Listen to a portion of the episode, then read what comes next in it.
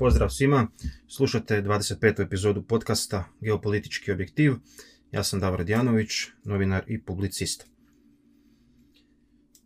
Prošloga tjedna, e, odnosno krajem prošloga tjedna, dakle u nedjelju, održani su parlamentarni izbori u Crnoj Gori. E, s obzirom na to da se u ovom podcastu bavimo geopolitičkim temama, smatram da je važno osvrnuti se i na rezultate tih izbora, jer bi oni mogli, po mom mišljenju, imati dosta jake i duboke geopolitičke posljedice po unutarnju, ali i vanjsku politiku Crne Gore. E, svima vjerujem poznato e, da nakon 30 godina će Milo Đukanović, odnosno režim Milo Đukanovića u Crnoj Gori vjerojatno izgubiti vlast. Tako to je bila jedna od najdužih vlasti u, u Europi.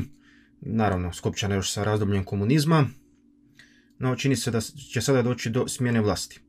To međutim nije razlog za bilo kakav optimizam, a zašto poslušajte u ovome podcastu.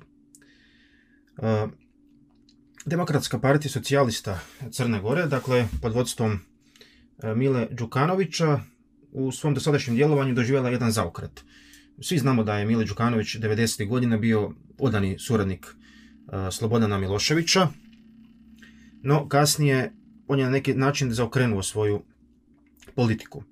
Dakle, možda, Crna Gora se čak u određenom smislu i ispričala, odnosno Đukanović za agresiju Crne Gore na Republiku Hrvatsku. To nije bilo onako kako bi trebalo, ali je barem ograničena isprika upućena, a e, svoju nekadašnju pro-srpsku i pro-rusku politiku je transformirao u prozapadnu, odnosno euroatlantsku.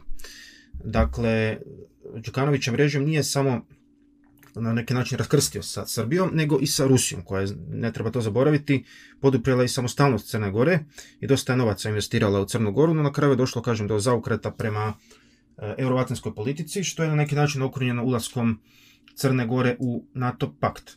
I svih ovih posljednjih godina Đukanovićev režim, unatoč tome što je reč o jednom klasičnom koruptivno klientelističkom e, režimu, imao je potporu prozapadnih e, krugova. Zašto? Pa zato što je alternativa bila prosrpski, odnosno proruski, e, prosrpska, odnosno proruska politička struktura.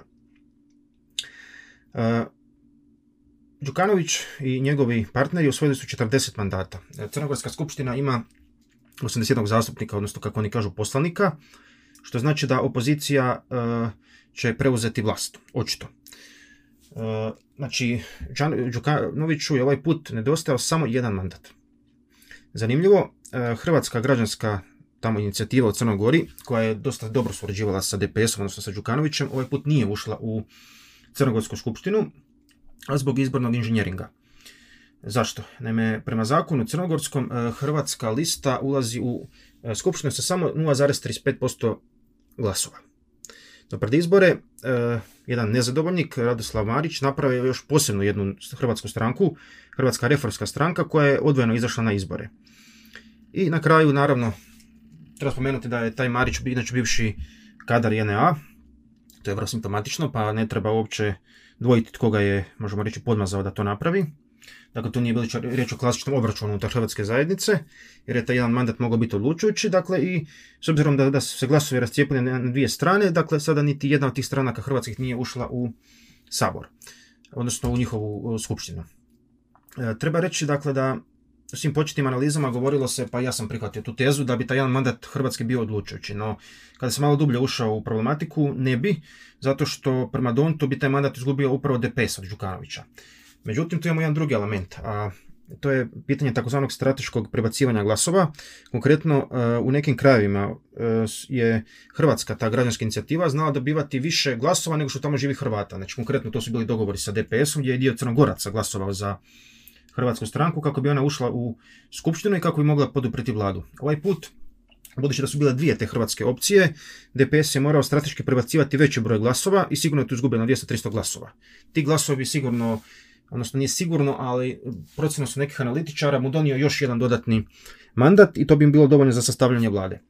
Također ono što je utjecalo na e, smanjeni broj glasova za DPS je svakako bila i ova korona kriza, jer dijaspora nije mogla glasovati, a dijaspora posebno jaka u Luksemburgu, tamo ima i Albanaca i čak i Bošnjaka i podrijetlom iz Crne Gore, dakle oni obično glasuju za DPS.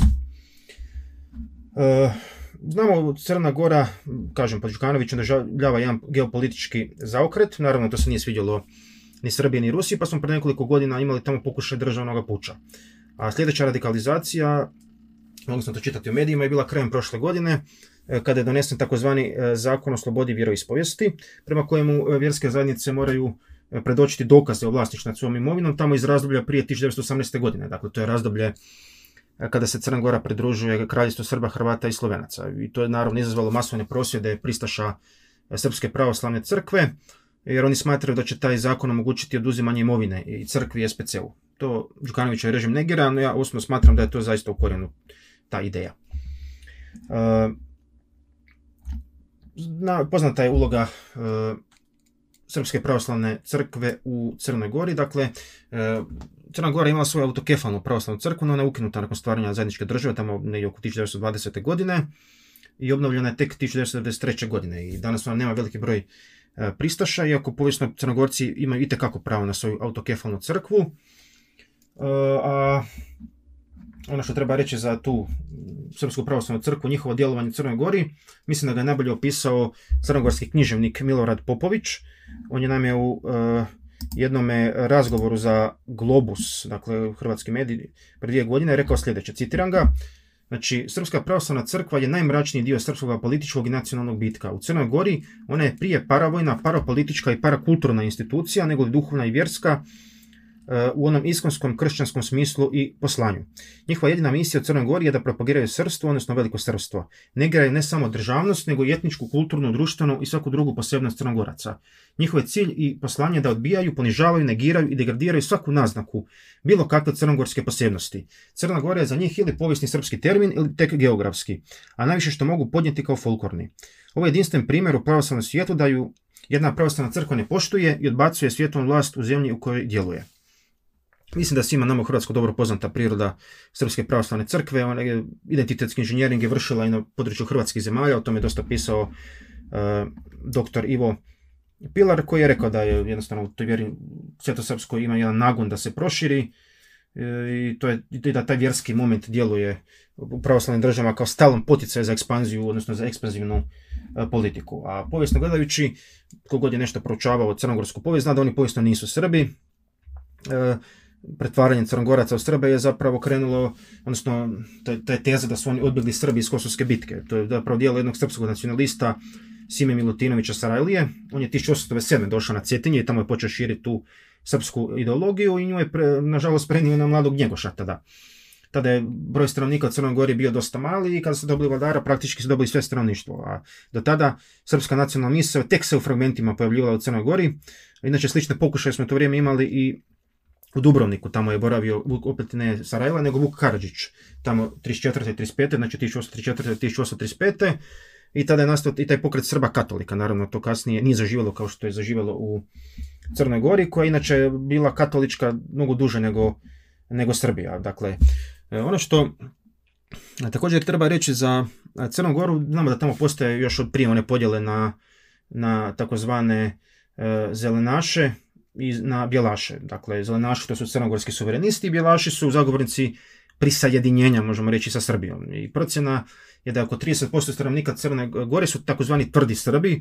Oni su bili protiv odvanja Crne Gore od Srbije, i, a s druge strane prevladavaju nacionalni takozvani crnogorci, suverenisti, no i oni imaju dosta podijeljena stajališta i identitet. Neki jesu, recimo, za suradnju sa Srbijom, dok su neki za izrazito oštru diferencijaciju od Srba, ima čak dio crnogoraca nacionalni koji ipak svoj jezik nazivaju srpskim i, i članovi su srpske pravoslavne e, e, crkve. E, dakle, moja neka procjena je da je taj, da taj broj crnogorskih suverenista dosta, da na granici ne, dovoljnoga za tu jednu politiku oštre diferencijacije od Srbije. U tome ovo svjedoče rezultati ovih sada izbora. Uh, imamo čak podjele u identitetu gdje se neki članovi obitelji smatra Srbima, a drugi Crnogorcima. Recimo Đukanovićev brat se i danas smatra uh, Srbinom. Uh, ono što također treba reći je da da Srbi u tom nekakvom odvajanju Crne Gore od Srbije, odnosno Beograda, naravno vidi i Ustaše. Dakle, njima su svi Ustaše, pa tako recimo jedan njihov povjesničar Miloš Ković je napisao nedavno u jednom članku sljedeće, citiram ga.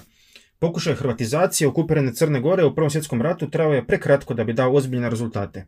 Sjeme je ipak posijano. To se nastavilo u Kraljevini Jugoslaviji u suradnji crnogorskih separatista s hrvatskim frankovcima i ustašama. Ali, pazite sad, i u frankovačkoj nacionalnoj politici Tita, dakle za njega Tito vodio frankovačku politiku, i njegove KPU. Proklavalo je u drugom svjetskom ratu, a u Ustaškoj nezavišnoj državi Hrvatskoj i fašističkoj nezavišnoj državi Crnoj Gori. Ideja crnogorskih ustaša, Sekula Drljavića i Save Markovića Štedimlije, znači Štedimlije je napisao knjigu Crvena Hrvatska, jer on smatrao Crnogoru ostatkom Crvene Hrvatske, i dalje, dakle, kroz ženog štićenika preživali su porazni 45. Nigdje se Tito nije tako obračunao sa Srpskom pravoslavnom crkvom kao u Crnoj Gori. Antisrpska struja među crnogorskim komunistima brzo dobila potporu Tita i hrvatskih komunista. Simbolični ključni trenutak bilo je rušenje Njegošove kapele na Lopčinu i postavljanje na njeno mjesto Meštrovićevog mauzoleja. Iz tog miljeja dolaze Đukanović i njegova družina. Dakle, ono će reći da je Mile Đukanović, koji je bio velikosrbin 90. da on zapravo Ustaša. To je ta srpska patološka e, fiksacija na Hrvatsku i proglašavanje svih Ustašama. Uh, druge strane treba reći da ti crnogorski suverenisti da je vrlo mali njihov broj je naklonjen nekoj velikoj suradnji s Hrvatskom, tako da su to zapravo obične velikosrpske fantazmagorije. Ono što međutim treba reći je da što smo vidjeli sada u proslavi e, u Crnoj Gori, naime taj prosrpski blok očito će formirati vlasti, da, su, da, su, da se slavio sa srpskim zastavama i to je jedan hrvatski stručnjak za sigurnost e, dobro nazvao jednim e, oblikom hibridnog ratovanja. Jer tu vidimo vrlo jasnu koordinaciju Beograda i tih srpskih crnogorskih stranaka, dakle tu imamo jednu opciju tih tvrđih Srba i nešto me, mekanijih možemo reći Srba, dakle imamo listu za budućnost Crne Gore i našu naciju. E, dakle, oni djeluju vrlo koordinirano sa Beogradom. E sad, hoće li oni uspjeti formirati vlast ili će Đukanović uspjeti kupiti nekog, kako se to kod nas kaže, žetončića, ostaje nam vidjeti. Ono što je jasno je da na neki način ključ vlasti ima jedan Albanac, a to je Abazović. Dakle, e, on je na čelu te stranke URA, čiji bi mandat mogao biti e, odlučujući. E sad, treba reći naravno da njegova politika nema puno veze sa Srbijom, niti sa velikosrpstvom, no, kvaka je u tome da je Dritan Abazović dosta, ima jedan oblik animoziteta prema, prema DPS-u, odnosno prema Đukanovićem režimu iz poznatih razloga korupcije i klientalizma. E, u svakom slučaju, ako ne dođe do prijebega tih tzv. žetončića u Đukanoviću, prosrpski blok će formirati vlast u Crnoj Gori, a to bi moglo imati dalekosežne političke posljedice, općenito po crnogorski politički ustroj i odnose s drugim državama. Već danas se najavljuje, odnosno najavljivalo se da bi Crna Gora mogla povući priznanje Kosova, da bi mogli izaći iz NATO-a, naravno tu bi onda bili i drugačiji odnosi, ono naklonjeni prema, prema Srbiji i prema e, Rusiji. E, nažalost, u, u Hrvatskoj nije ovo dobilo veliku nekakvu pozornost, iako, kao što je Prkačin upozorio, zastupnik Prkačin, vlast bi mogli preuzeti nasljednici onih koji su granatirali i razarali Dubrovnik i Konavle i pljačkali, ubijali i znamo radi kakva sve zvjerstva tamo na području Dubrovnika i Konavala. E, zanimljivo je za spomenuti da su čak neki tu krugovi davali potporu rušenju Đukanovića režima, recimo organizacija IFIMES, tamo recimo sjede Mesić i Lončar, je uoči izbora otvoreno lobirala za smjenu e, Đukanovića i sad naravno da Đukanovićom režimu ne treba davati veliki kredit, jedan tipični klientelistički ono, koruptivni režim, no alternativa je mnogo gora, jer ti prosrpski krugovi ne samo da će funkcionirati prema istome klientelističkom, još možda i gore modelu, nego će se sada provoditi jedan e, veliko srpski udar na Crnu Goru, a onda i na okolne države. I bojim se da bi do tog procesa emancipacije Crne Gore od Srbije i njezina puta prema zapadu, da bi taj proces sada e, mogao biti e, zaustavljen. E, mi naravno Hrvatsku ne trebamo zaboraviti da je Crna Gora izvršila agresiju na Hrvatsku. Ja smatram da prema Crnoj Gori treba voditi jednu mudru i lukavu geopolitiku i poduprati taj proces političke diferencijacije i emancipacije Crne Gore od Srbije.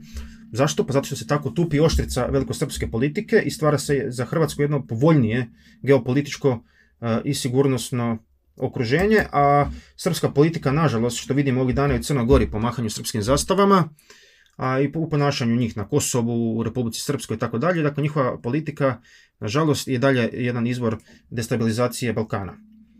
E, proces e, diferencijacije Crne Gore od Srbije, kažem i ponavljam, mogao bi utupiti tru oštricu velikosrpske politike i stvoriti jedno e, mirnije i povoljnije geopolitičko i sigurnosno okruženje. E, toliko za danas. E, Slušamo se uskoro.